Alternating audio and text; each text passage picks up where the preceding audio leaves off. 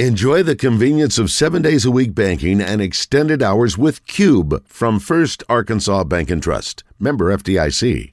Let's go to the Brandon Moving and Storage Hotline. Bring in Aaron Torres from Fox Sports Radio.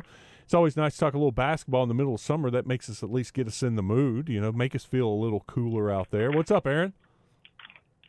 Uh, Wes, what's going on, man? How you doing? I'm I'm great. How are you? How's things? 101 is that what I heard the heat index today? Right now, no. The heat index will be uh, go up to 114. Wow. Yeah. Holy good lord, that's pretty hot, huh? Like, so I will say, uh, July 6th, which is my birthday, no big deal. Next week, you can send the gifts. Okay. Uh, one year it hit 116 where I live, which was a record high. This was probably 2018, 2019, maybe. That that was hot, and we don't have the humidity like you guys have down there. I can't even imagine what 116 is going to be like, or 114, or whatever you say. What you know, once you get past like 108, I you know I don't think there's a huge difference between 114 and 116. I'll be perfectly honest. I thought you were out in L.A. I am. I didn't know no it ever got though. that hot out there.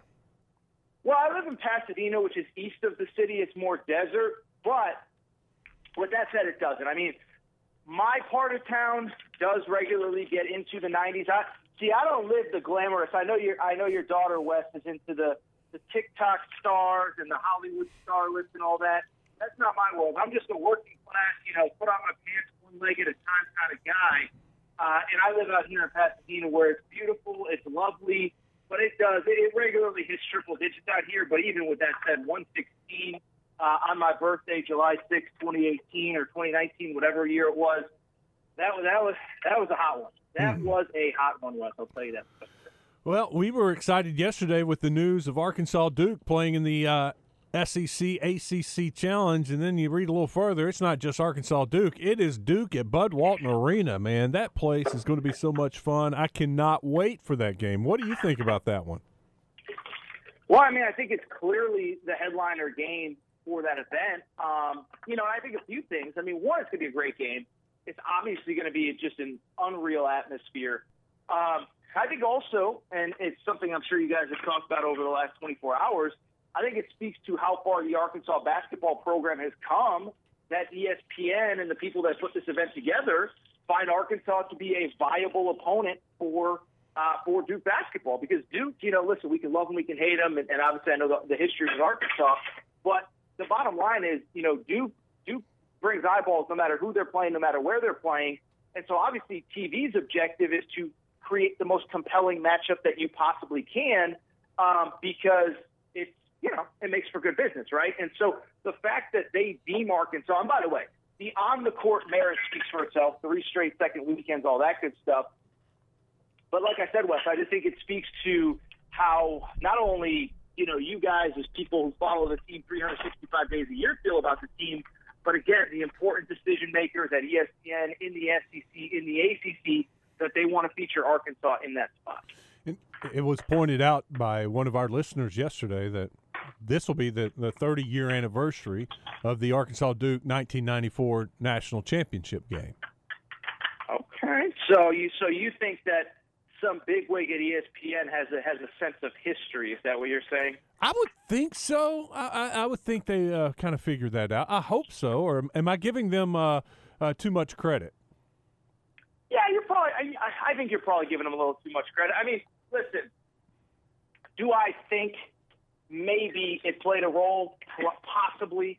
I think it also speaks to again what I just said. If, if Arkansas was coming off an NIT bid and you know hadn't made the second weekend in 28 years or whatever it had been prior to 2021, I don't think any of that stuff matters. So you know, I, I I'll be honest, Wes. Like I'd love to sit here and say that I think, you know, again, the, the suit that ESPN had thought it through, and that was why.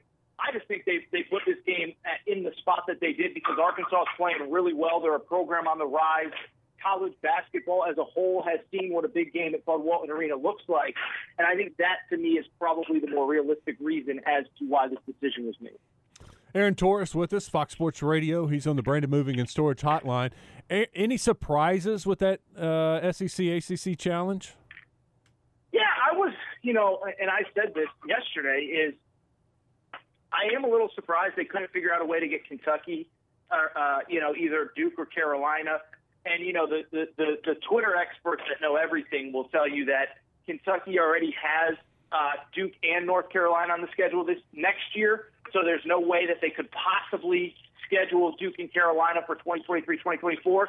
I can just tell you, if the SEC Big 12 challenge is any indication, they don't really care about next year. Basically, as long as they give you a home game and a road game, they don't really care. So I was a little surprised that Kentucky didn't get, um, frankly, didn't get Carolina. If you're going to give Duke Arkansas, maybe the 30 year anniversary did have something to do with it.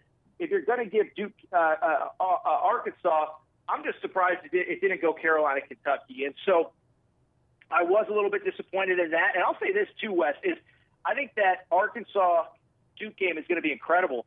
I thought the rest of the scheduling really left a lot to be desired. Um, you know, I, Alabama, I know that, you know, right now the early projections, and I, I make them just like everybody else, they probably won't be quite as good next year as they were this year. But, you know, to have Alabama playing Clemson just does nothing for me. Hmm. You know, Virginia is kind of a name brand, but they don't play the most aesthetically pleasing basketball. Well, you know who else doesn't play aesthetically pleasing basketball? It's Texas A&M. That might be a top 25 matchup. I don't know if it'll be fun to watch. You know, and so again, I, I you know, I, I, you know, I'm sure a lot goes into it.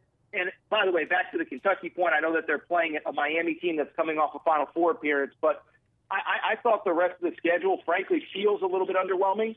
But lastly, what I would say, and I know I'm going a little bit long on this answer, Wes, is that I do think part of it speaks to the fact that, listen, you know, the ACC right now is in a little bit of a down cycle, and there just aren't that many appealing teams to schedule with these SEC teams. So, one, I think it speaks to the work that Greg Sankey and, and you know, previous Commissioner Mike Slive have done to elevate basketball across this conference but I think it also speaks a little bit to the ACC right now. You know, there's some interesting name brands, a, a, a Syracuse, a Louisville, who's not even in this event, but right now they're not very good basketball teams, and I think that's probably part of why uh, this event feels a little bit underwhelming when you actually look at some of the matchups on paper. What do you think the second best matchup in the SEC ACC challenge is? Well, I still think it's it's, it's Kentucky Miami. I mean, Miami is coming off a Final Four appearance, but again, you know, like I said, you know, these matchups, yes, they, they're supposed to be good on paper, but they're also supposed to feel big.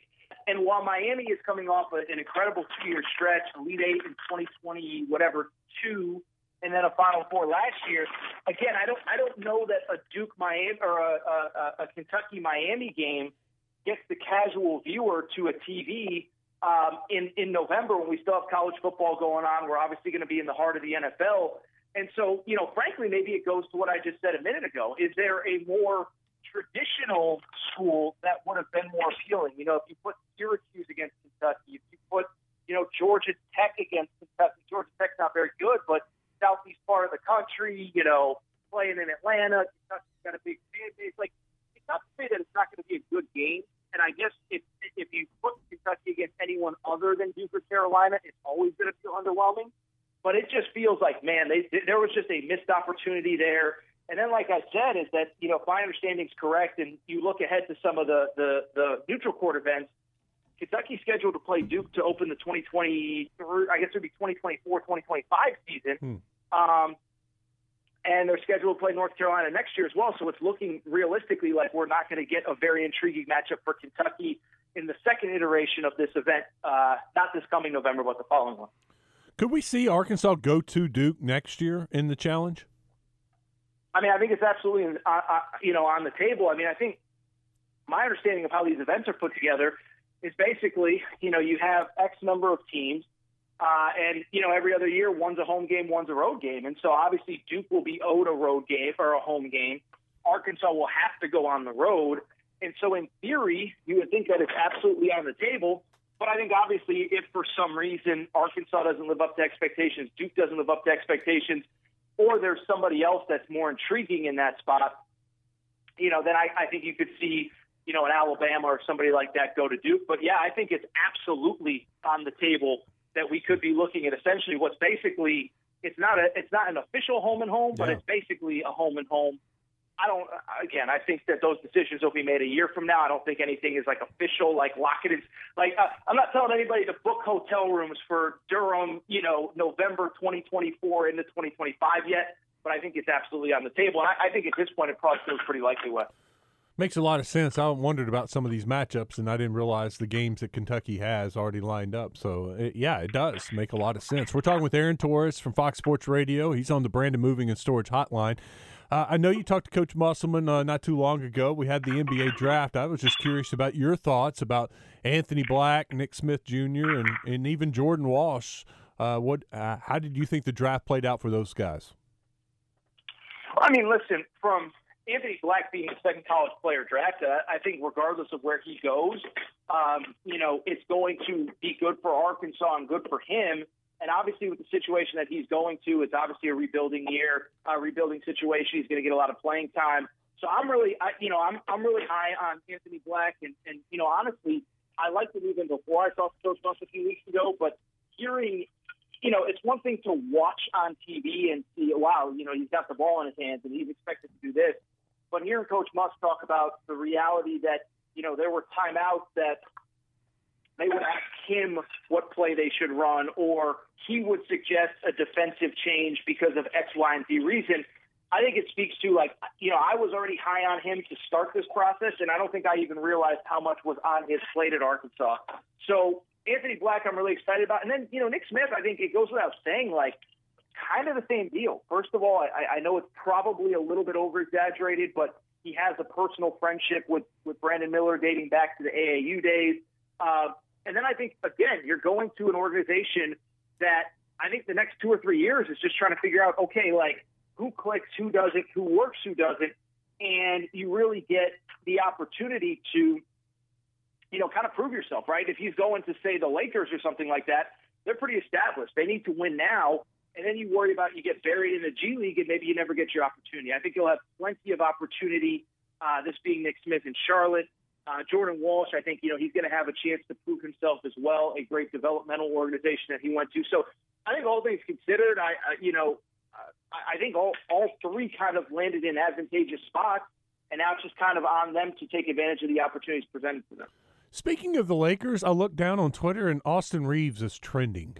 We got to, really? uh, yeah, we got to uh, uh go to Austin's camp here in Central Arkansas about two weeks ago man, great guy. I'm a I'm a fan now. I'm a fan of Austin Reaves, and uh, I'm not a Lakers fan, but now I'll start watching and rooting for the Lakers a little bit because of Austin Reaves. Why is he Why is he trending? What's going on? Anybody know? That I don't know. But he's a restricted free agent, and the Lakers are have said that they're going to match whatever contract that he gets, pretty much. So I was going to say, Wes. You know, you said you're an Austin Reaves fan. You know who else is? The entire city of Los Angeles, and I think, you know, one, I do think his story is very, it's easy to get behind. But two, I'll tell you this is like, I know that everybody thinks of, you know, LA as glamour and Hollywood and this and that. Um, I can tell you, like, one, I think the city has had a very hard time wrapping its arms around LeBron James. I think most people don't like them, but like him. But what I would also say is as weird as this sounds, and I know anyone who's never been to LA isn't going to believe me. LA is a very hardworking town. You know, there's a lot of immigrants that, that have come here. You know, my wife's my wife's parents are, are immigrants. Um, you know, it's it's a it's a, a, a town where you know, listen, even if you work in the film industry, I mean, you're working sometimes until six, seven in the morning. Sometimes you're getting on set at 11, 12 at night.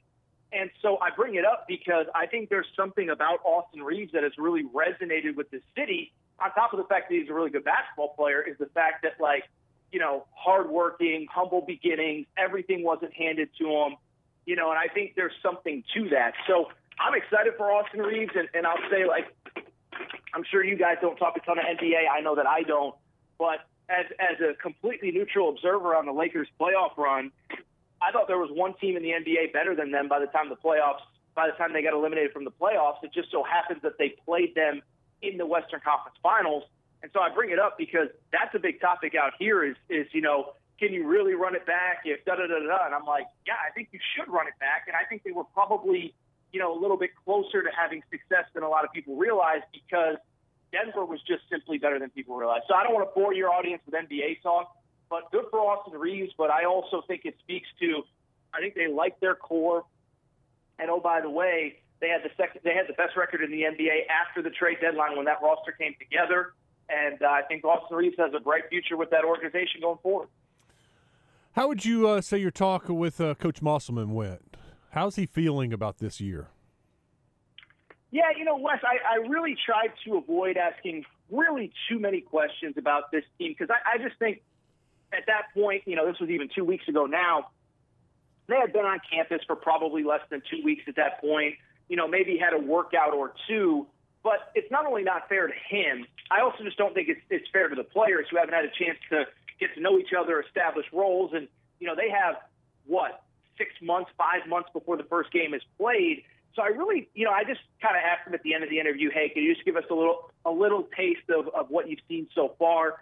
And what I would say is, listen, I, I, I know every coach in, in any sport is excited when they're six months out about the potential of his team, but I, I think he really likes the team, and I do think there's something about older players with him is hmm. that I know that fans get, you know, th- get excited about the five stars, and they should. Like, you know, it's going to be awesome to follow Nick Smith and Anthony Black and all these guys over the course of the next part of their careers.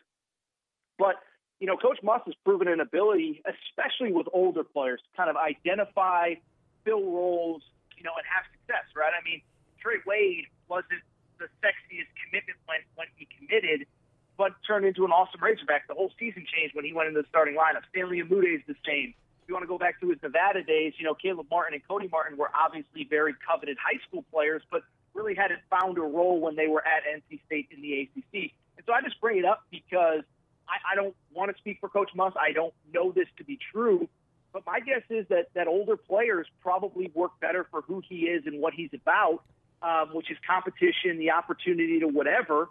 And I'm not saying that freshmen can't have success. Look at Moses Moody, look at Devo Davis, look at Jalen Williams. But I do think it's harder for some of those guys to adjust being 18 years old as opposed to 23. So obviously, this coming season, I think he's going to have. Uh, he's, I don't even think he. It's, it's indisputable. He's going to have an older roster um, and I think he's got a bunch of guys that kind of get, hey, listen, there's competition here. I got to work hard. I got to earn my spot. And so I think he seems pretty excited. Uh, I don't want to speak for him, but I, I do think having an older team, I think, probably vibes with a little bit more of who he is, how he coaches, what he's about, all that kind of stuff. All right, Aaron, you're a UConn guy, defending national champions going into next season. You, of course, lose Andre yeah. Jackson and Jordan Hawkins, but you get back Clingan and you add Stephon Castle, who's a five star prospect. How do you feel like they're going to be next year? I think it'll be really good. First of all, shout out to you for kind of knowing the scouting report. I um, it was interesting. So, my arch enemy JJ Redick, who blocked me on Twitter, he had um, Matas Buzelis on his podcast this week, who's the projected maybe number one pick in the draft. He's in yep. the G League Ignite program. What's that? Oh, sorry. I thought you guys said that. So he had Matas Buzelis, and he said, "Who was the one player that surprised you in this class?"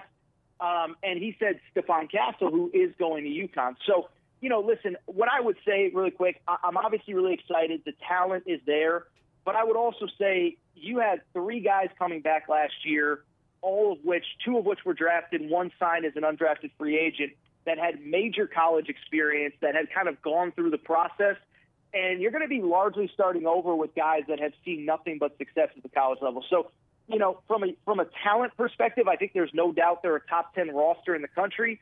But I think like everywhere else, you know, you have a couple guys that, that are back that have won at a really high level, but then you have a couple new guys that think that because they committed to UConn, it means that they had some level of, some level of role in last year's success and they did it. So I'm excited, but I'm also cautiously optimistic because I do think there is a big, not only a talent void left with Jordan Hawkins, Andre Jackson, and Adama Sanogo, but also kind of a leadership and cultural void that has to kind of be reset with the new guys next year. Aaron, thank you. Great, great talk. Thanks. For, great talk. Yeah, that was fun. Yeah, as you said, Wes, everybody stay hydrated. You really should have started yesterday, but it's never too late. Be safe out there. In all seriousness, I had no idea it was so hot. Be yeah. safe out there, guys. Thanks, Aaron. Later. Aaron Torres, Fox Sports Radio on the Brandon Moving and Storage Hotline.